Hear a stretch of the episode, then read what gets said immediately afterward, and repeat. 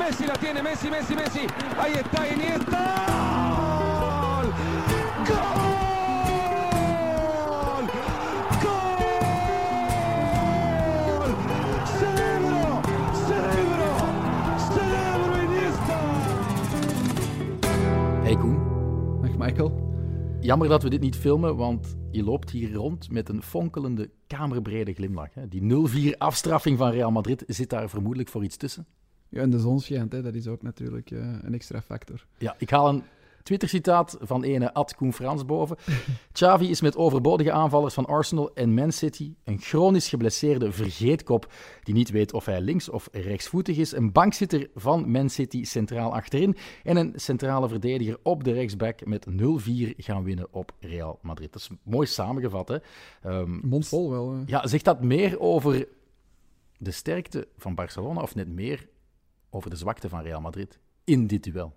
In dit duel denk ik een combinatie van beide. Eh, eerst nog terugkomen op, op de podcast van vorige week. We hebben toen de titel van die podcast eh, Benzema Pendentia gedoopt, om ook het belang van, van Benzema voor die ploeg uit te drukken. Maar dat zijn rol of zijn, zijn belang in die ploeg zo groot was, dat, dat had ik wel niet, niet zien aankomen. Niemand, denk ik. Maar ze kunnen zich niet enkel en alleen verstoppen achter die afwezigheid van Nee, nee, Benzema. nee. nee. Ze, Ancelotti is, is tactisch overklast door, eh, door Xavi, die duidelijk ja, aan een groeicurve bezig is, terwijl Real Madrid ja, bij momenten niet goed weet hoe ze het moeten aanpakken. Zeker niet als er nog een sleutelspeler ontbreekt, wat, wat geen excuus is om, om zo dramatisch voor de dag te komen. Maar het was in deze wedstrijd een combinatie van beide. Real Madrid begon met een slecht tactisch plan, mist zijn talisman, en Barcelona was... Ja, gretig, eh, hongerig. En, en, en het tactisch plan stond er wel. Het was perfect. Ze hebben, ze hebben Real Madrid echt, ik ga grote woorden, maar ze hebben echt kapot gespeeld. Hè. Als 0-5, 0-6, 0-7, dat had gekund. Er zijn echt nog In reuze de eerste, de eerste helft heeft Courtois nog een paar goede ballen moeten stoppen. Hè? Ja, Ferran Torres is nog twee keer alleen op doel gekomen. Aubameyang mist daar nog een reuze kans ook. Twee zelfs. Eentje voor rust, eentje na rust. En, en behalve een schuchtere poging van Valverde en dan die struikelende Vinicius, dat was eigenlijk ook een één op één kans, stond daar best wel weinig tegenover van Mhm. de thuisploeg. Dus het zal misschien een voetnoot worden in, in, in dit seizoen, want ik ga er nog altijd vanuit dat Real Madrid kampioen wordt, maar dit is toch een serieuze smet op die titel om in eigen stadion tegen een ja, bouwend Barcelona zo weggespeeld te worden. Dat kan toch niet plezant Is, zijn. is vertrouwen dan ook niet gewoon zo belangrijk op dat niveau? Want Real Madrid krijgt een deuk hè, in hun vertrouwen, omdat Benzema, hun kapitein, hun alleskunner, topschutter, assistgever, hij staat in beide klassementen bovenaan in La Liga, die is er niet bij.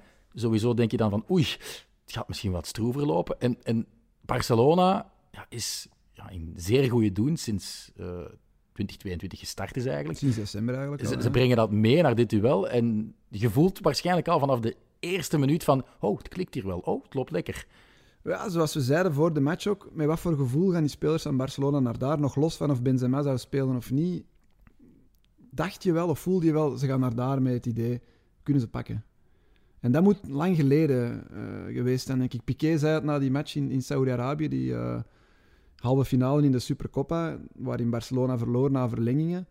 Ja, we zijn er dichtbij. Het gevoel is, is goed, want we zijn er dichtbij. Dat werd wel weggelachen, want allee, wie is er nu content na een verloren Classico? Maar zijn gevoel moet wel geklopt, geklopt hebben, Mhm. sorry. Ehm, ze, zijn, ze waren toen komende en, en ze zijn nu op een punt gekomen dat ze ja, meer dan hun voet naast Real Madrid kunnen zetten en terug Real Madrid kunnen domineren, zoals ze dat in de tijd hebben gedaan eh, met Xavi, Iniesta, Messi erbij. Het is ook terug een Champions League kaliber elftal. Dat weliswaar in de Europa League zit. Ja, het gaat hun eh, favoriete rol in de Europa League alleen maar vergroten natuurlijk. En ik blijf toch op mijn hoede, want er blijven wel goede ploegen in zitten. st- straks meer daarover. Ehm, nog eens benadrukken, Thibaut Courtois, misschien de beste man bij Real Madrid. De beste man. Ja. Ehm, hij heeft er waarschijnlijk ook wel een beetje voor gezorgd dat de score nog wat beperkt bleef. Maar hij was, en een beetje zoals na de uitschakeling tegen Wales in 2016, de eerste om openlijk kritiek te uiten op de gekozen tactiek van de coach, in dit geval Ancelotti. Ja, zes jaar geleden was dat Wilmots. Eh, waar is het dan effectief eh, misgelopen? Want je hebt een paar keuzes die, die vreemd zijn. Hè? Nacho bijvoorbeeld op linksachter zetten, dat lijkt me niet de allerslimste. Hè? Want Dembele had een field day.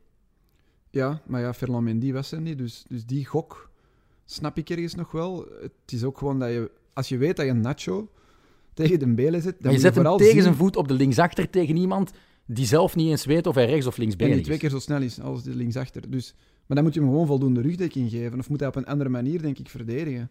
De, het eerste doelpunt wordt hij er gewoon afgelopen en er is niemand die... Gewoon buitenom, hè, puur Ja, op snelheid. Hè. Ja, dat is, makkelijker kan bijna niet.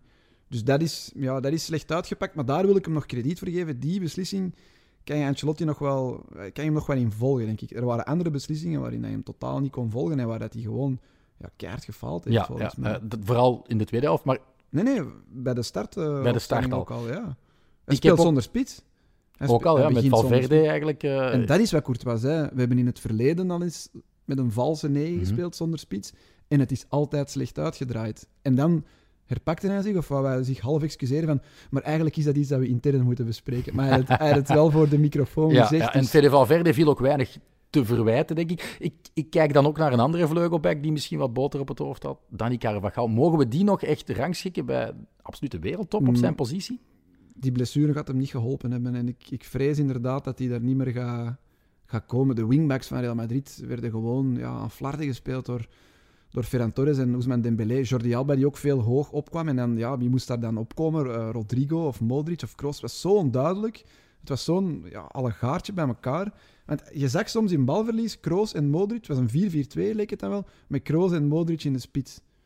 Die gasten hebben veel ervaring, maar dat hebben die volgens mij nog nooit gedaan. Dus dat je in zo'n match dat soort beslissingen neemt en dat soort keuzes maakt, dat, ja, de Spaanse media smulden ervan en, en heeft Ancelotti gewoon ja, de vernieling ingeschreven. Ja, brandhout om- gemaakt van Ancelotti. Ja, Het was ook wel de grootste eh, thuisnederlaag in zijn hele carrière. Dus hij was nog nooit met vier doelpunten verschil verloren in eigen stadion. dus Dus, omdat hem in al die vorige Classico's er niet bij was. Hè, want voor, voor Barcelona is dit... eh, ja, oké, maar hij heeft ook, ook wel bij PSG, bij Chelsea, Ja, ja. bij Milan gezeten. Dus eh, Maar 0-4 thuis, je je zou ook eens moeten opzoeken, dat heb ik nu niet gedaan. Hoe lang het geleden is dat Real Madrid met vier goals verschil thuis verloor. Dat moet van een van die vorige Classico's geleden zijn. Mhm. Ze hebben nog wel die 1-4 tegen Ajax natuurlijk gehad, maar verder, ik weet het niet. ja, in- gebeurt in- echt niet In zo de Primera. Division zal het sowieso Barcelona geweest zijn, denk ik.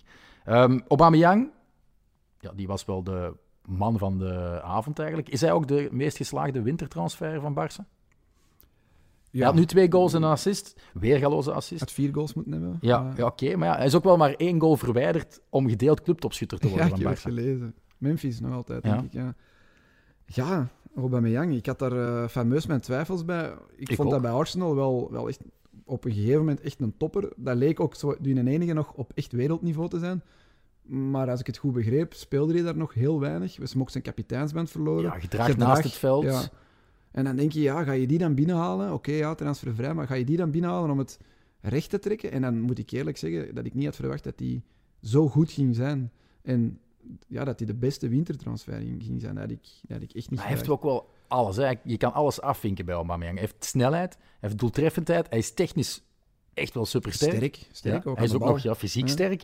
Dus het is wel, een, het is wel een droomprofiel, denk ik, voor Xavi. Het is volgens mij ook een, een, een atypisch profiel. Het is lang geleden dat er nog zo'n echte negen, die ook makkelijk de doelpunten aan Terwijl hij krijgt. eigenlijk bij Arsenal heel veel op de linkerkant gezet werd. Hè. Dus het is ook niet echt een 100% Ja, en ik dacht in eerste instantie dat Ferran Torres meer voor die negen, valse negen in het systeem onder Pep, waarin dat Messi daar ook wel eens stond, dat Xavi dat voor ogen had. Maar, maar Ferran Torres is echt gewoon zijn linkerwinger.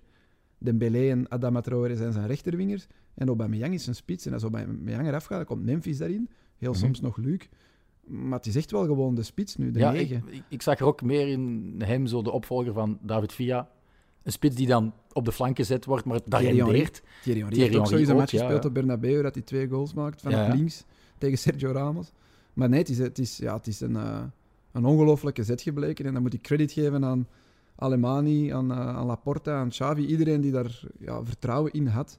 Want ik denk dat de sceptisch wel groot was. Zelfs bij Arsenal-fans. Mhm. Ja, toch zoiets van, wat gaat die nu in Barcelona doen? Om die Ik dan denk drie... ook dat, dat er geen onvrede was dat hij vertrok.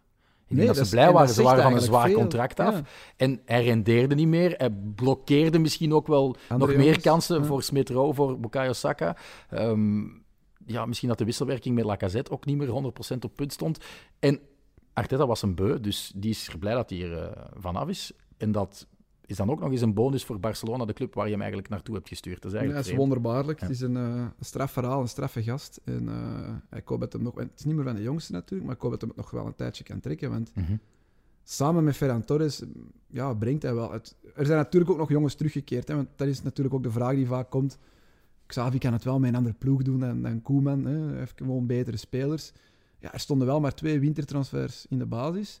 Hij recupereert wel een waanzinnige Ousmane Dembélé en een weergaloze Pedri. Ik heb Pedri in een topmatch nog nooit zo goed weten spelen als, als in deze Classico. Zijn manco van vorig jaar er staan in de grote matchen. Ja, dat is volledig vergeten. Ja, vergeten. Hij heeft daar gewoon dat middenveld van, van Real Madrid samen met Frenkie de Jong in zijn, eh, in zijn achterzak gestoken. Dus ja, het is een combinatie van factoren. Hè. Xavi heeft daar een, een, een tactisch plan, een, een systeem in gesleept, op korte tijd, zonder voorbereiding. Hè, met coaches die in het midden van het seizoen komen, niet gemakkelijk. Mhm. En om, om nu, na, na ja, hoe lang is hier nu? Vier maanden, dit neer te zetten, ja, dan doe ik mijn petje vooraf. Dat is gewoon geniaal. Ehm, je had het er net over eh, achterzak. Eh Barça tweette ook al tijdens de wedstrijd van heeft iemand de, de pocket al gecheckt van Araujo? Hoe verliefd ben je eigenlijk op, op eh, de Uruguayaan? Want hij heeft nu in alle duels met teams uit de top 4 een goal gescoord. Ja. ja, dat is voor mij de unsung hero. Dat is, een dat is echt een wereldtopper. Eh, ik wou zeggen in wording, maar het is hem gewoon al. Hij is gewoon de beste verdediger van Barcelona en bij uitbreiding La Liga, denk ik. En in Uruguay heeft hij moeite om een basisplaats op te Ja, gek. Ik denk dat ze daar niet genoeg naar de match van Barcelona kijken. Maar nu ook, hij stond rechtsback tegen Vinicius. Ja, was dat dan een... In het begin denk je, oei, Ja, ik vond dat raar. Ik, dacht, want ik zei hier vorige week, Dani Alves gaat niet spelen in, in Gala, want dat mag niet. Hij zal wel spelen in de Classico. Mhm. Zet daar gewoon Araujo tegen Vinicius. En Xavi heeft ook al eens Eric Garcia daar getest. Hè? In het begin dat hij Ja, dat eh, pakte niet was. Dat pakte zeker niet Ik goed nog wel zeggen, Eric Garcia speelde zijn beste match eh, voor Barcelona. Hè. Deze Classico, lange ballen, in duel, elke paas was goed. Enfin, ik kan hier blijven, iedereen Ja. hier ook, maar we waren over Araujo bezig. Ja, Araujo is sterk.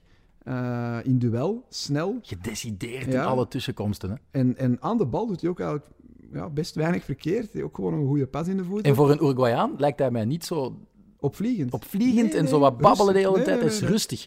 Want ik- babbelen, dat deed nu Eric Garcia. Je hebt het ook gezien, Ja. dat hij eh, Vinicius... Ja, Hier, en onze toekomstige- Onze, onze toekomstige ballon d'or. Eh, ik- vind dat leuk, hè, maar ik heb Ja. Real supporters. hoort erbij, vind ik. Moet je Wel- tegen kunnen. Als je Ja, daar ik niet tegen ook, kan in ja. een Classico, dan, zit je daar niet Ik op vind dat er inderdaad een soort Piqué heeft het dan wel iets, iets eh, sympathieker aangepakt, had ik de indruk.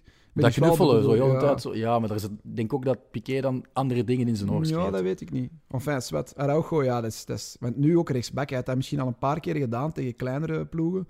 Maar om nu in de Classico tegen Vinicius... Ja, sorry, toch met Benzema, de beste speler in La Liga dit seizoen, om die zo uit de match te houden. En ik dacht toen ze tweeten... Want ze tweeten dat direct na een fantastische interventie op hem, in de eerste helft nog, Mhm. denk ik. Ja, dat kan hier nog los in het gezicht van de admin van, eh, van Barcelona ontploffen. Maar nee, heeft Als Vinicius rechtop blijft staan, bij die... bij ja, die ja... schwalben, hè, want hij, hij gaat bewust Maar liggen. dat, dat was niet de schuld van Araujo dan Nee, nee, hè. maar hij kon er wel scoren. ja, hè, en- heel slecht uitgevoerd. Dat was de Vinicius van vorig jaar. Mhm. De Vinicius van dit jaar, die zou die gewoon binnenshotten. Of rond de keeper gaan en binnenshotten, ja. En dan snoer je ook wel die admin de mond. Hè. Ook al is Araujo Ja, dan ik niet vind dat diegene- altijd gevaarlijk. Ja. Als admins zoiets tijdens een match al beginnen tweeten, heel gevaarlijk. Maar, Ja. eh, Ehm, nee, nee, hij was geweldig, Araujo. Nog een, eh, een laatste statistiek misschien, en dan kunnen we eens kijken naar het programma van, eh, van beide teams. Real Madrid is nu al het zesde team sinds het starten van de maand februari dat vier doelpunten incasseert tegen Barcelona na Atletico, Valencia, Napoli in Europa natuurlijk, Athletic eh, Club de Bilbao en Osasuna. Die gingen allemaal Real Madrid eh, voor. Koen, eh, was het verschil nu in het klassement? Is Nu? het eh, negen Twaalf. punten virtueel, twaalf? Ja, 9 virtueel. Ja. Wordt het echt niet meer spannend dan? Om de titel? Goh, ik durf dat niet uit te spreken. Hè. Ehm, het kan volgens mij wel nog, maar dan gaat Barcelona alles moeten winnen. Het zou kunnen dat Real Madrid, want ze zijn nog 27 punten te verdienen voor Real Madrid. Het zou kunnen dat ze er, dat ze er 9 laten liggen.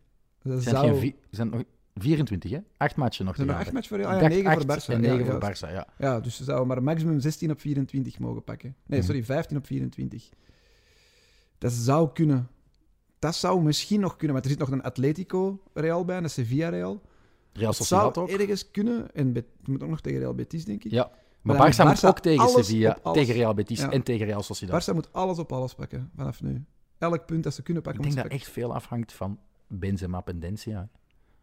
Hoe Ja. lang is die nog oud? Als die nog enkele weken dat gaat niet lang is. zijn. Hè, want, want nu was het nog twijfelen, haalt hij de Classico of niet. En dan gaat dat niet... Dat wil niet zeggen dat hij dan weken oud gaat zijn. Ik denk dat hij vrij snel gaat terug zijn. Ehm, we zullen ook zien hoe dat de, eh, ja, de beide ploegen de Europese midweekmatchen blijven verteren. Hè. Eh, Barça nu binnenkort Frankfurt, Real krijgt Chelsea. Ja, dat, dat gaat ook een weerslag hebben in de competitie, denk ik. Ik had gedacht dat Real Madrid er al zou uitliggen. Mhm. En dan, dan was het volgens mij wel, wel al beklonken. Maar nu, ja. Nee, ik durf het eigenlijk niet zeggen. En, en daarom is deze overwinning ook anders dan al die andere pandoeringen die Barça al op, op Real heeft gegeven. Toen was Barça altijd de dominante ploeg. De beste ploeg ter wereld. Die Ja. werden ook altijd kampioen in dat jaar. Dit jaar gaat dat niet gebeuren. En dat maakt deze blamage of deze pandoering wel Langs de andere kant, in de jaren dat Real Madrid zwaar verloor en niet de titel pakte tegen Barça, pakten ze wel Champions League. Soms, niet altijd. Ja, Eh, regelmatig. de laatste, ja, bij die 2-6 en bij die 5-0 in de tijd niet. Dan was Real Madrid ook in de Champions League niks. Maar ja, nadien nog, nog wel. Ja, ja het, het is een rare ploeg, Real Madrid. Maar ik, ik wil nog één keer zeggen over Real Madrid. Eh, Enfin, over Ancelotti dan vooral. Ik, ik vat niet dat je in zo'n match, zoveel ervaring als trainer, dat je dit doet wat hij gedaan heeft. Eerst Pep zonder- Guardiola doet dat altijd in Ja, ja, finales tussen aanhalingstekens. Ja. Maar je hebt, je hebt toch echt een negens? Je hebt Jovic en Mariano Diaz. Oké, ja, zit die dan en vallen die door de mand, dan die zit door de mand. Hazard als valse negen. Asensio als valse negen Ja, ja. zou nog beter zijn, denk ik. Het is vreemd. En hoe moeten die spelers zich nu voelen? Wetende dat, dat ja, hij heeft blijkbaar zo zijn, zijn ja, 11, 12 spelers die op een of andere manier altijd moeten spelen. Mhm. Maakt niet uit wie er wel of niet bij is. Hij zit die wel op een andere positie. En dat is wel, dat is wel merkwaardig. En dat hij dan bij de rust na drie mans verdediging gaat, na vijf Ja, minuten ja. in de tweede helft, waren er al drie open kansen voor Barcelona. En dan moet hij terugschroeven en dan zit hij Casemiro centraal van achter. Ja. Ja, dat was een eh, vraag die we ingestuurd kregen van, eh, van Tom Lux. onbegrijpelijk van Ancelotti om over te schakelen naar een driemansdefensie. Ja, de eerste kans, wat was het? Na 15 seconden al. Ja, ongelofelijke mis. Meteen aftrappen. eh Ja. Ferran Torres, maar dan een minuut later Goal. Goal. En dan vijf minuten later nog eens goal. Dat is toch heel vreemd. Waarom beslis je ineens om een systeem te gaan spelen dat je al wel gespeeld hebt dit seizoen? Hè? Ze hebben al met drie achterin Ja, gespeeld, maar- maar heel weinig, uitzonderlijk. En volgens mij was dat ook al heel lang geleden. Ja, en waarom nu? Tegen PSG stonden ze halfweg ook 2-0 achter. Hè? Over de twee matchen gezien. Hè? Dus in de tweede match, bij de rust, stonden ze 0-2 on aggregate achter. En blijft hij ook gewoon zijnzelfde systeem spelen. En winnen ze nog 3-1. Nu niet zeggen dat ze nog gingen winnen tegen Barça, maar houd toch gewoon je systeem aan en verandert misschien wat pionnen. En ik denk Brengt ook dat een Militao, een Militao is heel goed, hè? speelt een fantastisch seizoen, maar heeft nog niet die rijpheid om tactisch meerdere systemen in éénzelfde match af te kunnen. Want ja, Ja, je zou denken van wel, hè, dat is een profvoetballer op dat niveau. Maar hij is, hij is nog niet super oud. Hè? Je, mag niet, Nee, nee, je mag niet maar- vergeten dat hij nog maar denk zijn vierde of vijfde jaar in Europa op het hoogste niveau speelt. Hè? Die heeft één of twee seizoenen Porto, dan naar Real voor 50 miljoen. Eerste seizoen dramatisch. Nu kunnen we echt wel zeggen dat hij oh, terecht basisspeler is en misschien wel bij de wereldtop behoort op zijn, eh, op zijn positie. Maar hij viel wel een beetje, een beetje door de mand nu ook eh, tegen Barça. Ja, speelde een van de zwakste matchen van het seizoen, denk ik. Maar ook niet geholpen, inderdaad, door die systeemwissels, die ja, bepaalde spelers die uit positie spelen. Oké, Benzema is er niet bij, maar daardoor moet je... Of daardoor ging Ancelotti Modric en Kroos en, en nog andere spelers uit hun comfortzone trekken en op een andere positie posteren, waardoor dat, ja, heel de dynamiek in de elftal verdwenen leek. Waar ook niemand wist wat hij moest doen. En dat is volgens mij wat Courtois na de match wou, wou ja, aanhalen in dat interview. En terecht. Ook al kan hij het misschien beter binnenskamers doen, maar het is, het, is, het is goed dat hij het wel gezegd heeft. hè. Dat ook het gevoel bij die spelers leefde van... What the fuck heeft zijn trainer hier eigenlijk juist gedaan? Want vanaf minuut 1 had eigenlijk al het gevoel... Hier zit niks in voor Real Madrid. Dat is toch bizar? Ik heb eigenlijk weinig beelden gezien van Florentino Perez. Niet? Je hebt hem niet gezien? nee, je zou toch verwachten dat de camera's hem zoeken. En... Misschien was hem ziek of zo. niet. Nee, nee, die is sowieso aanwezig. Hè. Eh, maar goed, eh, wat meer over het Q&A-gedeelte dan. want er zijn wel wat vragen binnengekomen op, op Twitter. Eh, Milan de Crem eh, die vroeg, zal Depay nog vaak basisspeler zijn? Verkopen ze hem niet beter om zo ruimte te maken voor andere spelers? Daar kunnen we kort ja op antwoorden. Hè. Goh. Hij gaat niet vaak basisspeler zijn. Hè. Op de tweede vraag ja. Hè. Ja, we hebben dat eigenlijk hier ook al wel gezegd. Maar Jij- nogmaals, ze zitten nog in Europa ook. Eh, Als ze nog een je gaat hem wel nog nodig hebben, maar ik denk wel dat je mag laten gaan in de zomer. Ja, ja, dan vraag ik me af, wat, krijg je daar nog voor? Of, eh, wie gaat daar iets voor geven? Ze hebben hem natuurlijk gratis kunnen halen. ja, voilà. maar, ik denk dat je daar toch minstens pas op, 30 je wilt miljoen voor kan krijgen. Hè. elke positie dubbel bezet hebben. En als je hem laat Ja, gaan, Memphis gaat nooit gelukkig blijven als hij... vaste invaller is bij Barcelona. Nee. En ik denk volgend jaar ook Aubameyang. Ik zei het, is niet meer van de jongste, maar ik ken er nu naast. Het is toch 32 of zo? Ja. Dus, En heeft nogal de neiging om als een komeet te starten en dan dooft hij uit. dus ik zou, moest ik Memphis zijn, ik zou wel blijven. Ik ga ervan uit dat Luc de Jong, ja, dat, die is geleend. Heb jij nu Dus- een paar afleveringen terug hier niet gezegd, we mogen hem verkopen, Memphis? Denk het wel eigenlijk. Ja, maar om niet, omdat dat geen basisspeler is. Word ik gepakt op mijn twee zakje. Ja, ja, ja. Nee. Maar nee, als hij, als hij ermee kan leven, dat hij, dat hij niet alles speelt en af en toe eerste invaller is, waarom niet? Anders moet je er toch weer een ander gaan halen, hè? Mhm. want dan zit je met ja, Braithwaite of Luc de Jong. Het blijft ook wel een pijnpunt dat ze in de jeugd niet echt dat type Ja, die spits. Ja, oké, maar dat is niet eens een jeugdproduct van Barcelona. Nee. Die zat bij het tweede elftal van Espanyol. Ja, dat is, dat is een van Barça B gewoon. Hè. De enige die ik me echt voor de geest kan halen is Abel Ruiz. En die scoort nu nog wel redelijk veel goals bij Braga. Ja. Maar je kan niet zeggen dat hij het niveau heeft, zelfs om, Nee, maar je moet er gewoon zo bankzitter te zijn. Hè? Ja, wel. Goh, dat is... Je moet er zo een hebben die eigenlijk ja, net te kort komt om achter die topspits, ja, om daar niet mee in concurrentie te kunnen gaan, maar er wel staat als die eens niet kan of eens moet rusten of whatever. Ja. Eh, Ehm, je ziet nu naar Real Madrid. Zij doen het ook maar met één volwaardige spits. Ja, hij is geblesseerd en, dat ze weten het op. niet Ja, meer. voilà. Ja, dat is toch een probleem. ja, ja. Maar ja, breedte, breedheid van de kern is eh, in het moderne voetbal super, super belangrijk. Tim Despay die vroeg zich nog af welke aankopen Barça nog moet doen om ze terug naar de top te brengen. Ik dacht dat ze al een halve ploeg hadden gekocht in de winter, maar blijkbaar is er nog eh, ruimte. gekocht. eh. Ja, financiële ruimte, dat vind ik zo raar. Hè? Want iemand Dus vroeg zich ook af, hoe kunnen ze het Ferran Torres voor 55 miljoen dokken? Ja, ik heb nog altijd niet het antwoord daarop gevonden. Hè. Eh, Ja, ik heb het toch vorige week helemaal ja, ik weet het, maar dat, Hey, dat klopt allemaal niet volgens mij. Ik bedoel, Oeh, ik heb het helemaal uitgelegd. ja, maar in de long run kan je toch niet blijven die putten, die putten maar graaien en Ja. graaien. Als je meer verkoopt dan dat je binnenbrengt... Ja, maar waar halen ze dat geld als ze al geen geld meer hebben? Ja, maar ze verkopen toch? Ja, het contract van Messi is weg. Dat is toch een waanzinnige besparing in hun budget. En binnenkort komt er een vernieuwd stadion waar... Ja, gaan ze voor lenen. Hè. Nee, ik snap dat ook allemaal niet. Dat is allemaal super. Ik heb dat vorige week ook gezegd. Je moet daar een master-economie voor hebben en dan snapt het waarschijnlijk nog niet. En dat ja, dat, dat dat niet allemaal koosje verloopt, dat is niet uniek aan Barcelona. Dat is bij veel En vooral, het gaat over een loonplafond. Hè? Dus het maakt niet uit of er een transferprijs betaald moet worden, maar ze moeten wel die spelers aan een deftig loon ja, overtuigen om voor die club te tekenen. Eh, nu is er gezegd Franck Kessier, de Ivoriaanse middenvelder van eh, Milan, die zou de rangen versterken. Ehm die Marzio zei dat zelfs al de medische tests zijn gebeurd. Eh, ik denk wel dat dat een aanwinst kan zijn. Ehm Paulo Dybala, Pas op, centrale middenvelder. We hebben hier vorige keer al liggen discussiëren.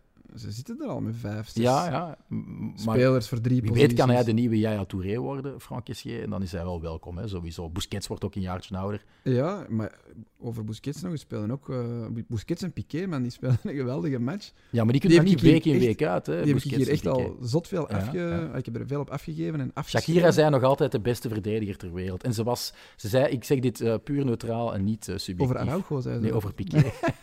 Ehm, nee, ik vond die wel heel sterk spelen. En dat bewijst ook dat in een ploeg waar het wel draait en waar er wel een systeem en een idee in zit, dat die spelers nog niet finished waren. Ik dacht echt dat die, dat, dat voorbij was Ja. voor die gasten. Zo Die- leek het dat die bij het huisvuil gezet mochten worden. Ja, ik heb dat hier zelfs gezegd, denk ik. En nu Mhm. heb ik zoiets van, amai, ik schaam me er wel een beetje voor. Maar ik heb nu net nog de naam Paulo Dybala opgegooid. Het is niet dat er echt roddels zijn, maar hij heeft wel bevestigd aan eh, zijn club, aan Juventus, dat hij niet gaat bijtekenen. En ja, elke topclub in Europa ligt nu op vinkenslag.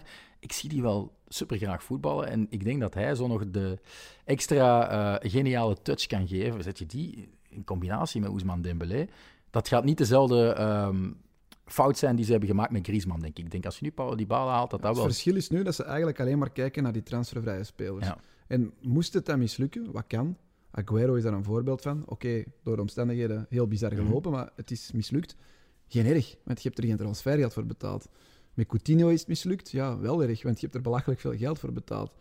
Dus ja, moest, moest je dat kunnen doen, die bala binnenhalen en er geen al te zwaar loon eh, tegenaan hoeven te smijten? Ja, waarom niet? Maar ik, ik, ik heb niet het gevoel dat, behalve achteraan, dat er nog echt veel bij moet nu. Dus geen Haaland voor jou. Hoeft, hoeft niet, nee. Ja, die gaat die ploeg waarschijnlijk sterker maken, hè, maar daar moeten nu niet Ben je daar zeker aan- van? Want Er moeten niet budget Er worden ook parallellen getrokken hè, tussen het voetbal van Guardiola eh, ja, in de jaren 2008 tot 2014 pakt ehm, en Xavi nu. En wie is er mislukt eigenlijk bij Barcelona? Omdat Ibrahimovic. hij, ja, Ibrahimovic en Haaland is dat niet zo'n beetje. Kan dat niet hetzelfde probleem worden als die komt? Dat is heel moeilijk. Ik vind dat heel moeilijk om te voorspellen. Ehm, ik denk Mbappé en Haaland zijn, zijn allebei zo goed Dat, dat die volgens sowieso, mij in- niet uitmaakt dat die sowieso tussen de plooien vallen. ja, dat hij er sowieso 20 potten. Ja. Dat lijkt mij een evidentie. Het zou echt heel straf moeten lopen, moest het team mislukken.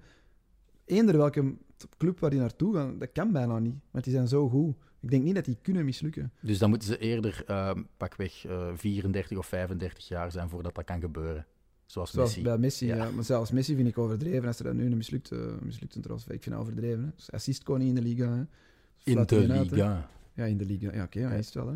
Ja, ja ik, ik, ik denk toch dat je daar het predicaat mislukt op mag plakken. Ja, wellicht. Hè, als je zo'n grote hap uit je- budget eh, neemt, ja, dan wel. Hè. Dat, Ja, dat, is, eh, dat is al te gek. Oh, Messi ook, wordt ook teruggenoemd.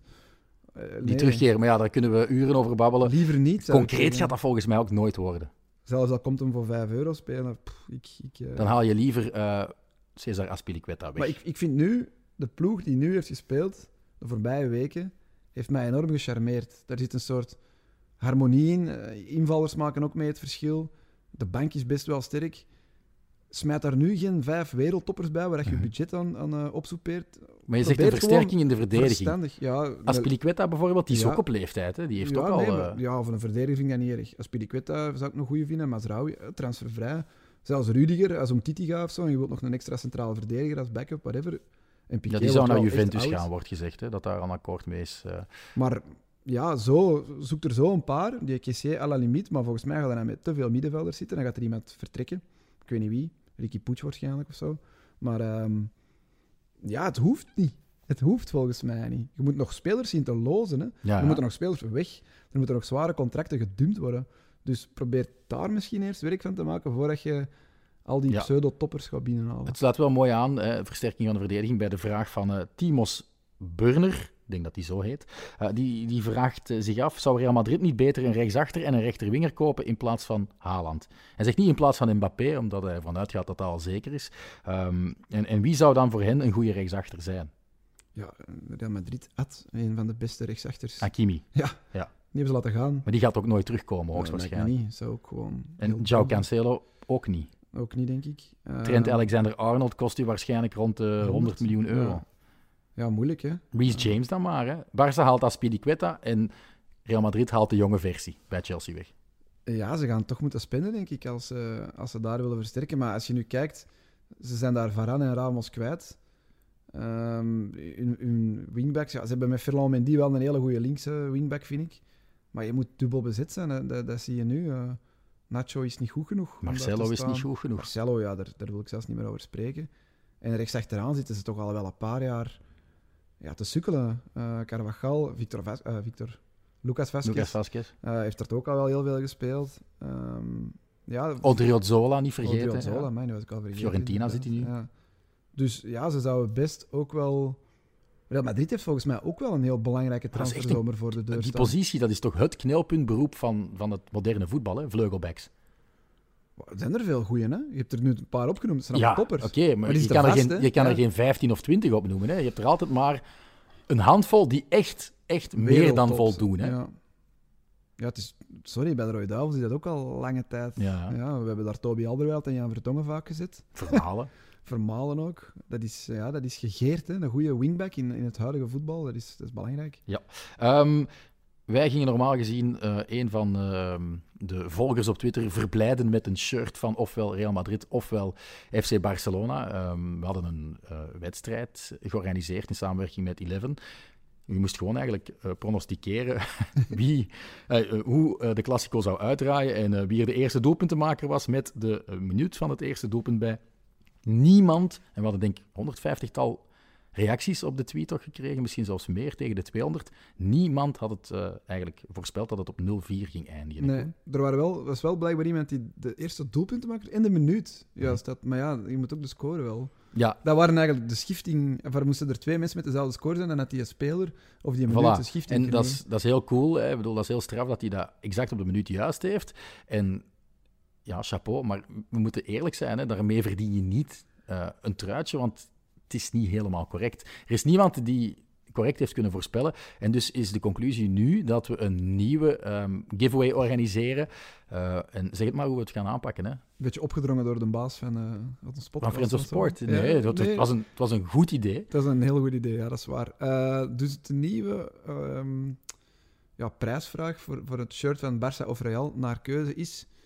Hoeveel zal het verschil tussen beide teams bedragen aan het einde van het seizoen? Dus in punten. Ja. En je moet er ook bij zeggen wie eerst en wie... Allez, wie Wie tweede eindigt. Ja, Ja, want kan ook kan nog, eerste hè. en derde zijn, of, of eerste en vierde. Ah, ja. Barça kan nog vierde of vijfde of zo worden. Maar je moet gewoon zeggen, Het verschil, Barcelona zal twee punten meer hebben dan Real Madrid. Of Real Madrid zal drie punten meer hebben dan ja, Barcelona. meer of minder. Ja, Zo. Dus Zo dat, moet zeker, dat dat er zeker bij staat. Dat, het, dat er niks ambiguus, dat heel duidelijk is. Ja, en dat je ook duidelijk zegt wie boven wie eindigt. Hè? Ja, oké. En dat is dan via DM op. Eh, ja. Ja. yeah. Via Oké. private Slide message. into our DM's. Direct message, ehm, sorry.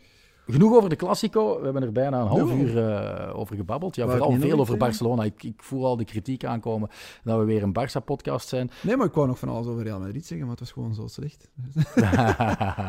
Oké. Eh, misschien nog kort de, de match van eh, Atletico belichten. Hè. Die hebben ook gespeeld. Zaterdag in het Vallecas een derby gewonnen tegen Rayo Vallecano met eh, 0-1. Het is nu zeven matchen op rij zonder nederlaag over alle competities. In La Liga pakten het 15 op 15. We kregen hier ook een vraag over. Hoe verkeerd waren jullie vorige aflevering over Reinildo? Dat vroeg Rijstkorreltjes. Echt een eh, Twitter-handle trouwens, eh, Rijstkorreltjes. Ja, we Hoe hebben verkeerd? toen een, Ik, ik vind niet dat ik verkeerd we was. hebben die toen een dramatische match zien De spelen. slechtste wedstrijd dat hij ooit in zijn carrière zal spelen. tegen. Cadiz had hij rood moeten krijgen. Misschien zelfs twee keer rood of drie keer Drie geel keer of rood, whatever. Elke tackle Maar- elke- maar- was elke tackle te laat maar hij herpakte zich wel tegen Man United. enorm. We speelden echt een goede match. En dit weekend opnieuw. En hetzelfde verhaal, je hebt Koke hier eh, naar voren geschoten. Ja. Speelde ook. Daar had ik wel lekker gelijk over. Hè? Ja, dat vind ik leuk, hè? Ja. En er was er nog een. Ah ja, De Paul. Ja, maar Paul Depol, ook ja, gewoon- ja, maar Depol was goed omdat hij. Nee, wij hier ook wel een beetje afgekraakt. Ja, maar het was goed omdat Atletico ook wel in die wedstrijd tegen United even nood had aan zo'n smeerlapje. Aan een die- De Paul. Ja, aan een Depol. Ja. En dat hebben we ook gezegd, dat dat zijn sterkte is. En dat Simeone dat ook Zal gebruiken en en die graag hem zal gebruiken. Ja. Ja. In voor zo'n match, perfect hè, De Paul. Maar ik denk als ze de bovenhand hebben en dominant willen zijn, Komt zoals thuis tegen Cadiz, Ja. dan denk ik, ja, dan kan je betere spelers opstellen. Ja, dat denk ik ook. Lijkt me. Ehm Renal- Renildo dus eh, een bal van de lijn gekeerd tegen eh Vallecano. Koke, Het is ook eh, gewoon een goede verdediger eigenlijk. Ik weet niet, ja, die ene Maar match... die werd eigenlijk gehaald als een soort doublure voor de, de wingback. Hè? Dus Ja, ja, je hebt 3-5-2, Lodi en je ja. hebt Reinildo. Eh, misschien is het goed dat we er nog één hebben. En nu is die gewoon zeker van zijn plek naast Savic en Ik denk dat Jiménez. wij gewoon toevallig iets te veel hebben gefocust op die ene match, omdat jij commentaar geeft en ik die helemaal Ja, niet nee, maar En die rode kaart zo flagrant was ik, en die VAR en zo. ik, ik zie bijna alle wedstrijden van Atletico. Die was effectief, dat toen ook gezegd, hè, die was echt wel goed Ja. gestart bij, bij zijn nieuwe club sinds hij overstapte van, van Lille. Maar die wedstrijd was echt wel... Dramatisch. Ja, negatiever kan je niet gewoon een wedstrijd eh, spelen. Dus Maar sorry, Ranildo. Goeie Ja, gast. voilà. Je komt er Maar wel. go, maar gewoon ik ben wel blij dat ik gelijk had over de kapitein van, eh, van Atletico. Ja, belangrijk doelpunt. Van Zit hij trouwens in de selectie? Ik denk het wel, hè, dat hij in de selectie zit. Oké, goed. Ook Atletico heeft nog een eh, moeilijk programma. Die finishen eh, met Real, Sevilla en Real Sociedad op de laatste vier speeldagen. Dat is allemaal moeilijk. Mag ik ook nog optimistisch zijn voor de kansen van Atletico? Of eerder de kansen van Atletico om vice-kampioen te worden? Want Goh. Dat, dat zou ook betekenen, hè, stel dat dat lukt, dat ze tweede worden, dat, dat eh, Simeone met Atletico vier keer in de jongste vijf jaar beter deed dan een derde plek. Hè? Ik bedoel, dan Dat is sterk. Ja. applaus Simeone. Toch? Ja, ja, Je kunt alleen maar Zeker als je in een competitie met de grootmachten Real en Barça speelt. Maar het is Maar- niet maar- realistisch om te zeggen, die gaan ook nog eh, Real Madrid het vuur aan de schenen leggen. En ja, nee, hè, die, die staan er nog drie. Allee, die staan nu- Virtueel staan ja, ze er drie eh, nog Die achter, staan op 12, nu, 12, maar ze hebben geen inhaalmatch Nee. te goed. Dus die, staan, die blijven gewoon op 12 Maar ze staan. kunnen wel- veel. Ze kunnen, Wel Real Madrid er drie eh Ja, ik afpakken, hoop hè. dat ze Real Madrid er drie afpakken natuurlijk. Eh, nee, nee, dat dat, dat dat dat weer straf is dat ze daar staan. Maar het is ook wel een beetje wat ik... Nu wil ik eh, pluimen op mijn eigen hoed steken, maar ik had ze daar al wel verwacht, hè, de drie ploegen. Ze zijn iedereen voorbij gegaan. We spreken niet meer over Vallecano. Real Betis, nee, nee. Real Sociedad. Sevilla, Sociedad, Villarreal. Het zijn die drie gewoon. Hè. Sevilla gaat ook gewoon ja, door die andere twee volgens mij nog ingehaald worden en, en gewoon vierde eindigen. Zoals altijd. Ja, en het gebeurt elk fucking jaar. Ja, en je het ziet is- het gebeuren. Het is voorspelbaar, alleen is het moeilijk te voorspellen wie er 1, 2 en 3 wordt. Dat en, en wanneer het gaat gebeuren. Ja. En hoe lang ze blijven volhouden. Pas op, Sevilla mag mij nog verbazen. Ze liggen nu ook uit die Europa League, dus ze hebben eigenlijk die focus op, op La Liga. Maar ja, die een terugval is toch wel weer typisch. En Ja. eh, bij Real Betis is het straf dat ze het zo lang hebben uitgezongen. Want, Ja. Sorry, ik, ik, had, ik zag daar eigenlijk nooit een Champions League ploeg in. Jij Ik, eh, ik bleef hoop- ervan overtuigd dat die boven Barcelona gingen eindigen, maar virtueel staan ze er nu al zeven achter. Dus ja, en dan al die andere ploegen, ja, dat is toch Ja. net dat tikkeltje minder. Die kunnen in een match 1 tegen 1, kunnen die daar wel van winnen. Mhm. Maar over 38 wedstrijden ja, is dat toch heel moeilijk om dat vol te houden. We gaan nog even de eh, resultaten misschien overlopen. Of eerst nog even pronosticeren hoe het eh, de drie Champions League deelnemers gaat Ja, vergaan. pronostieken, dat is zo moeilijk. Is Real Madrid tegen Chelsea, Atletico tegen Man City, Villarreal tegen Bayern. Wordt dat 0 op 3 of ben ik dan te negatief? Wie geef ik een kans? Ehm, Ik denk 2 op 3. Real klopt Chelsea. Atletico klopt Man City. Real ja, klopt is- Chelsea op voorwaarde dat Benzema fit is. Ja, Zonder Benzema, ja. no fucking chance. En Atletico klopt Man City, omdat ik denk dat Guardiola weer zo'n kronkel gaat krijgen, zoals Ancelotti nu tegen Barcelona deed, maar dan tegen Ja, dus op Simeone. voorwaarde dat Guardiola een kronkel Ja, krijgt. ja. Anders ook weinig En kans. Villarreal gaat opgevreten worden. Hè? Ik hoop echt...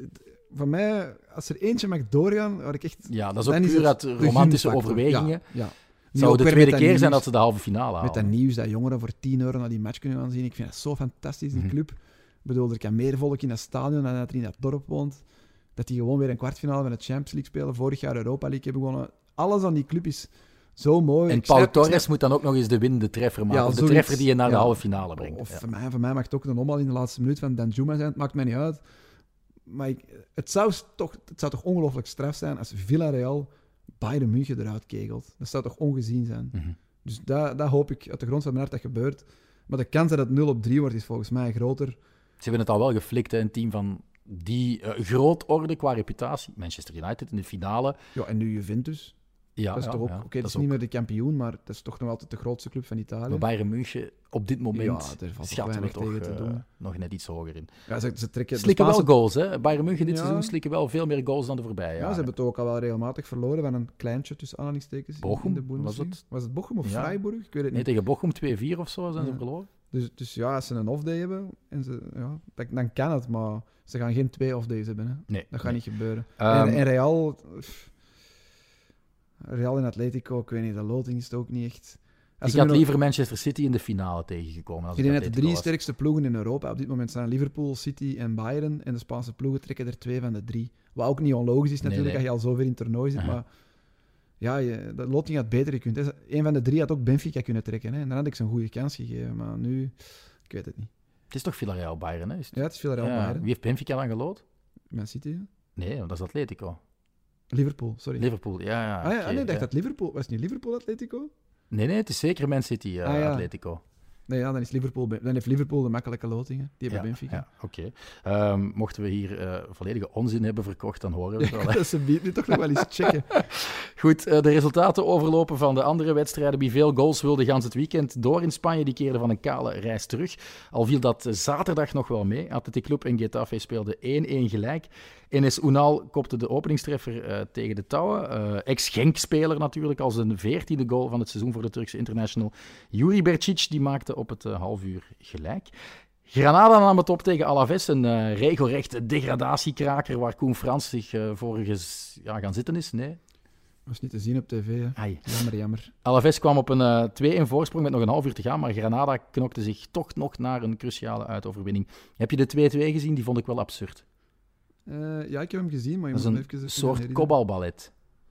Ja, Dus voorzet en dan eh, naar En- links, dan naar rechts. en de laatste kopbal was eigenlijk heel slecht, want de doelman had hem nog, Ja, maar maar achter, de, lijn. doellijn. Ja, ja. Het was eh, Puertas die scoorde op aangeven van eh, Molina, maar de bal was dus met de kop eigenlijk al twee keer ja, heel het doelvlak gepasseerd. Dus eh het is iets dat je niet dat elke deze, wedstrijd ziet. deze nederlaag gaat wel volgens mij de dood steken. Volgens mij mentaal voor Alaves.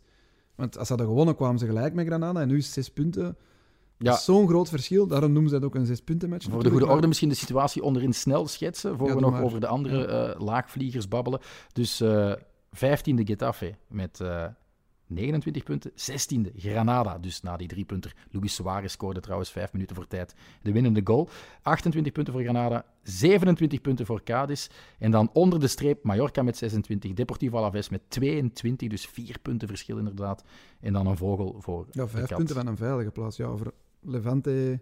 Ja. Ik, ik heb je die samenvatting gezien. Dat is een kikker voor de kat, moet ik eigenlijk Een zeggen. kikker voor de Ja. kat, ja. Ja. ja. daar is de veer gebroken. De Ja. doelpunten dat die slikken nu, op Osasuna was het, hè, 3-1. Ja, Jimmy Avila stond onder andere op het scorebord. Die eh, Ja. vierde zo ook zijn contractverlenging tot 2026. Eh, die 3-1 tegen de hekkensluiter. Ja, ik zag ook nog een leuke tweet daarover passeren. Dat eh, Levante dit seizoen al eh, meer kleuren shirts heeft gedragen dan het aantal overwinningen dat ze de hele Ja, seizoen dat kan. hebben Ze kunnen hebben nog maar drie overwinningen. Dus... wel prachtige shirts hè, van eh, Macron. Ik, ik Ja. wil het nog eens herhalen. Macron is een fantastisch kledingmerk voor voetbaltruitjes. Jij Brugge bijvoorbeeld vind ik ook Ah ja, dat mooi. is waar. Lazio, ze hebben er echt ja, Mhm. over heel Europa heel mooi gemaakt. En die van Levante springen er echt wel uit, want dit was nu in de Valenciaanse kleuren wel knap. Ehm Elche verloor met 0-1 van Valencia. Elche deed het de voorbije weken al zo goed dat die al niet meer in die degradatiezone zitten, toch? Of toch Ja, zes, amper? Zes punten met nog ja, negen matchen te gaan. Ik weet het niet. Ja, ze staan wel nog boven Getafe. Hè. Ze staan veertiende of zo. Hè. Dus eh, ik denk dat die zonder kopzorgen naar het einde van het seizoen kunnen. De winning goal was eh, van de Valenciaan Gonzalo Guedes. Die maakt normaal gezien alleen maar pareltjes, maar dit eh, is eh, denk ik de lelijkste goal van eh, heel zijn carrière. Hij struikelt over zijn eigen voeten en met twee onbedoelde baltoetsen frommelt hij die bal nog onbewust trouwens de snel even het klassement opengeklikt. Real Madrid moet wel nog negen matches spelen. Hè? En Barça Ah. tien. Dus het Ja, klopt het, is wel. ja, ik Het wist is, dat toch het op verschil... zeven- het is toch op 27. Ja, mijn dus. excuses. En is het, heb je al gecheckt of dat Villarreal tegen Bayern moet en Liverpool tegen Ah, nee, Benfica? Liverpool-Benfica klopt, want ik heb in het weekend Liverpool gedaan en kan me dat toch herinneren dat ik dat gezegd heb. Dat zal Dus, ik ook snel even zoeken. Maar, Goed, eh, eh, in drie van de vier duels op zaterdag viel trouwens een rode kaart. Eh, zondag vielen er geen goals in Real Sociedad Sevilla en ook niet in Celta Betis. En vooral dat die laatste match op 0-0 eindigde, vind ik eh, opzienbarend. Want het is niet dat dat de verdedigingen zijn die helemaal op punt staan. Hè? Die van Celta en die van, eh van Betis. nee, maar ik heb het La Liga Highlights magazine gezien. Beide matchen hadden wel op 2-2 kunnen eindigen Ja. of zo. Zeker ook Sevilla.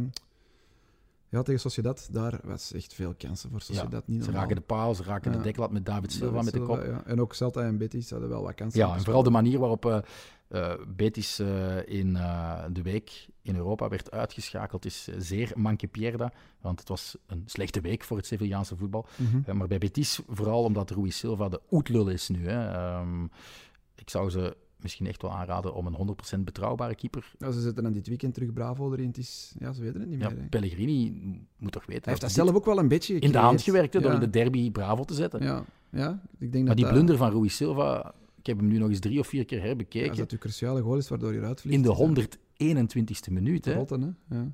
Allee, dat is de meest niet- pijnlijke manier om uitgeschakeld te Je worden. weet niet of ze met de penalties gingen winnen, maar ze hadden wel nog een kans natuurlijk. En, en nu, ja. Ze hebben natuurlijk die ene grote troost. Dat is eh, De Copa del Rey de finale. Ja. Dat heeft Sevilla niet. Die hebben dus ook geen kans om in eigen stadion een Europa League eh, finale te spelen. Ehm, Wordt Barça, hè? ja.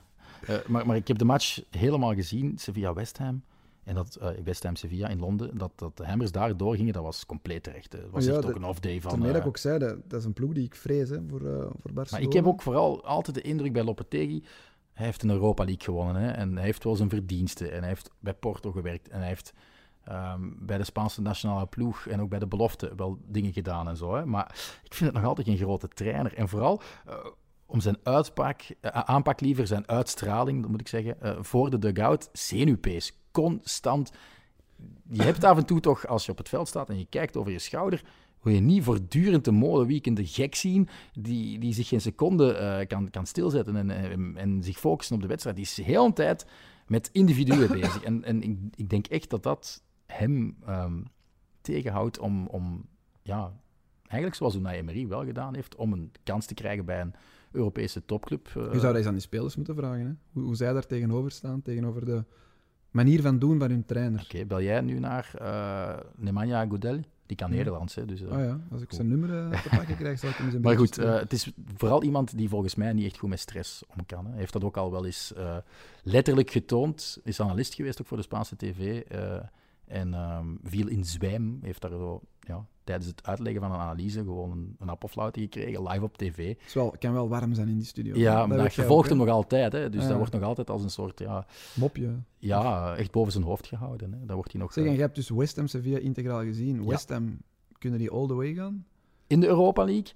Eh, mm, nee. Ik, ik, ik schat Barça zeker eh, hoger in. Eh, maar Barcelona moet eerst voorbij Frankfurt. En daar hebben ze Daichi Kamada van eh Sint-Truiden. En eh, die is echt, zonder dat echt veel mensen dat doorhebben, ja, aan het stijgen elke week opnieuw naar een hoger en hoger Europees niveau. Daichi Kamada, dat is iemand die ook wel eens een stap zal zetten, denk ik, binnenkort naar een nog groter team. Maar goed, we wijken af. Ehm Cadiz Villarreal, daar hebben we het nog niet over gehad. Dat leverde, leverde één goal op. Ehm, de battle der. Ja. gele onderzeeërs. Dus niet te veel torpedo's afgeschoten. Wel tranen hè, van blijdschap, niet van eh, frustratie of verdriet. Dus eh, was het schoonste beeld misschien. Ja, de winning dan- goal in minuut 94, of nee, 91 denk ik. Het was voor het eerst in 14 weken dat ze uit de degradatiezone kwamen. Dus, eh, Ik dacht dat het de eerste keer was sinds de start van het seizoen. nee, Ja, ze hebben er al eens, ja, in het begin van het seizoen hebben ze er eens uitgestaan. Maar ja, het was... eh, Het maakte alvast iets los. Ja, en vooral tegen Villarreal. Hè. Ik, ik zag nu wel, Villarreal speelde met slechts drie spelers die ook in, in Juventus of in Turijn Mhm. eh, aan de aftrap verschenen. Dus die hebben wel zwaar geroteerd, maar eh, dan nog, je moet het maar doen. En op het moment dat ze die, die winning goal maken in de blessuretijd, stonden wel ondertussen al Danjuma en Moreno en alle toppers. veld. Hè, ja. Die waren wel al ingevallen, dus eh, ja, het is gewoon een knappe overwinning. En, en het gaat hun wel, denk ik, een boost geven. Ze, ze wiepen nu over Mallorca. Ze zien onder zich Alaves op dramatische wijze verliezen, dus daar lopen ze een beetje van weg. Mallorca heeft denk ik 0 op 18 of 0 op 21 zelfs. Ja, ik even die staan nu zijn. 18e na die 1-0 nederlaag tegen Espanyol. Ja, dus, dus ze hebben nu even... Ja, ze zitten En ze hebben de gunfactor, hè, want ja, veel meer dan die andere ploegen, vind ik. Allee, ik heb niks tegen Mallorca en, en Alaves. Maar Cadiz heeft, ook gewoon in Spanje zelf een enorme eh, gunfactor. Want alle andere supporters, als ze gaan zeggen, ja, wie is eh, het supporterslegioen dat je naast je eigen elftal het meeste sympathie voor opwekt? En iedereen zegt altijd Cadiz op een of andere manier. Ik weet niet hoe dat, dat komt, maar dat is iets historisch dat gegroeid je is. Cadiz, trouwens? Ja, Cadiz, Cadiz. Eh, Daar kunnen we blijven over discussiëren. Ehm, goed, eh, nog eens zeggen. Mallorca eh 1-0 verloren tegen Espanyol. Doelpunt van eh Raúl de Tomas, RDT. Die kan trouwens ook in interlandverband scoren in eigen stadion. Want Spanje speelt tegen Albanië in het El Prat. Dat is een eeuwigheid geleden toch, hè? dat ze in Catalonië een interland... ook organiseren. ik, meer dan tien jaar geleden, ja. Maar in het Camp Nou, dat moet langer geleden zijn, denk ik. Ja, dat weet ik niet, maar het is nu in het stadion van Espanyol. Dus uitgelezen kans, denk ik, voor Raúl de Thomas om zijn eerste doelpunt Mhm. voor de nationale ploeg te maken. Lukt dat niet in die eerste wedstrijd, dan misschien in de match tegen IJsland. Ook een thuiswedstrijd in Galicië, in het stadion van een derde klasser. Fantastisch, hè? Riazor. Ja, dat is niet de eerste keer, Koen. Dat is in Riazor spelen. Nee, dat is in het stadion van een derde klasser spelen. Want ik meen me te herinneren, ik heb Spanje gedaan dit seizoen, twee interlandbreaks geleden, in het stadion van Badajoz in Extremadura. En dat is ook een derde klasser. Badajoz is... eh, Was dat in corona of met publiek? Nee, dat was met publiek. Ja, maar ze spelen ook soms op de Canarische eilanden, hè? Ja, op, ja. op Las Palmas of Ik vind dat wel Tenerife. leuk. Eh, Oké, nu gaat Natuurlijk. België tegen Burkina Faso spelen in het Astridpark.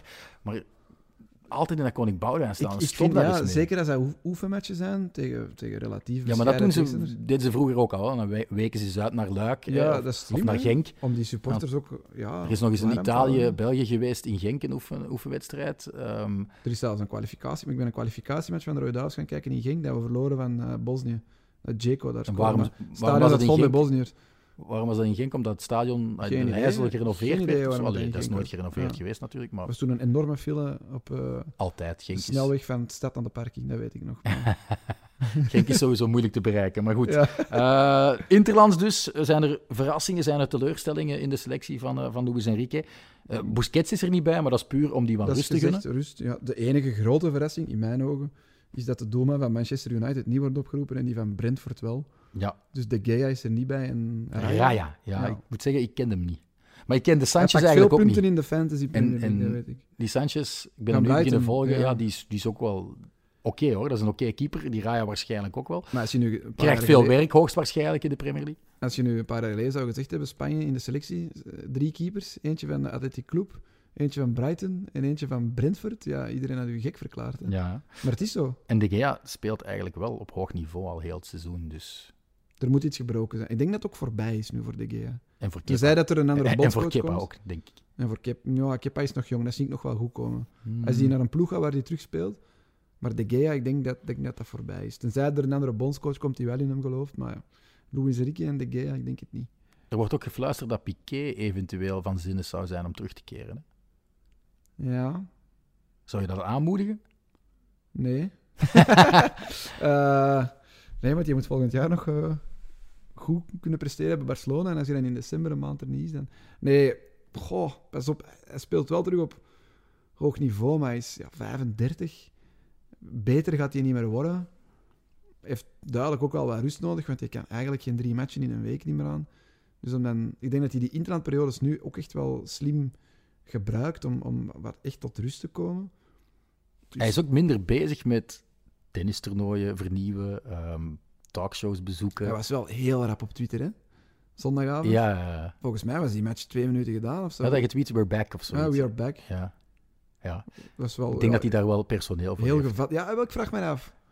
Bij hem, ik weet, denk, bij alle voetballers zou ik direct zeggen, iemand heeft dat voor hem getweet. Maar bij Piqué, ik denk, die komt snel in de kleedkamer, die tweet dat zelf en die gaat terug naar buiten. ik denk dat die ook zo in elkaar Het is laatste fluitsignaal, die spurt à la Cholo Simeone naar de een telefoon lag op de bank en die doet dat snel en dan gaat naar... Ik zie die dan ook doen. Ja, ja. Dat is zo een die dat zelf wil beheren. Is dat dan niet leuker als je die gsm dan meepakt en jezelf begint te filmen in het feestgewoel? Want die tweet ook vaak domme dingen, hè? impulsief. Zo Ja. tijdens matchen, als ze waarschijnlijk voor een tv is. Of zo, die dat heb je wel met. Twitter, hè? impulsieve Ja. mensen die Ja. daar heel veel dingen op zetten. Waaronder ik zelf. Dat gebeurt wel een bak, maar volgens mij is Piqué ook... Ik weet het niet, ik zou het wel willen achterhalen dat hij het zelf getweet heeft of niet, maar hij was daarbij. Maar dus, nationale ploeg, ik weet niet, Ramos, Piqué, laat dat gewoon even nu. Pau Torres, Eric Garcia, ga voort, Raúl. Albiol, hè? Raúl Albiol, desnoods nog. Maar nee, Eric Garcia, Pau Torres, dat is toch gewoon top. Kun je de komende tien jaar mee spelen? Langer Mhm. zelfs misschien, dus... Ik zou niet terug die oudjes gaan. Ik ben daar niet zo'n fan Nee, van. ze hebben ook nog Diego Llorente van Leeds. Ik ben ook vooral heel blij dat Marcos Llorente erbij is, uiteraard. Eh, eh, ja, dan zijn we rond, denk Die ik. moest nog vernoemd worden, hè? dat was ook Voilà. een vraag. voilà. Afgevinkt. Ik weet niet wie het getweet Helemaal op het maar einde. Marcos Marcos Llorente is vernoemd geweest. Voilà, bij Speelde deze. ook goed op Man United. Kom. Ja, Was, Ja. was goed, hè? hij was heel goed. Ja. Ja. Altijd tegen Engelse teams. Dat was ook, denk ik, dat is dan niet dag op dag of zo, twee jaar nadat hij Liverpool aan gruzelementen had Op gespeeld een dag op na was dat twee jaar geleden, ja. Hij speelt daar graag, hè? Voilà. Nu op eh, het Etihad Stadium net hetzelfde doen binnenkort. En dat Goh. maakt mij een heel gelukkig mens. Voilà. Voilà, goed. Mooie eindnoot. Ja. 50 minuten lang over de Classico en over eh, al het andere wat er eh, dit weekend is gebeurd in het eh, Spaanse voetbal. En volgende week zijn we gewoon opnieuw, hoogstwaarschijnlijk. Nee, het is het interlandbreek, dus misschien binnen twee weken. Misschien moeten we af en toe zelf ook eens de stekker eruit trekken. Even rust. Voilà, goed. Dank u Koen en dank jullie om te luisteren.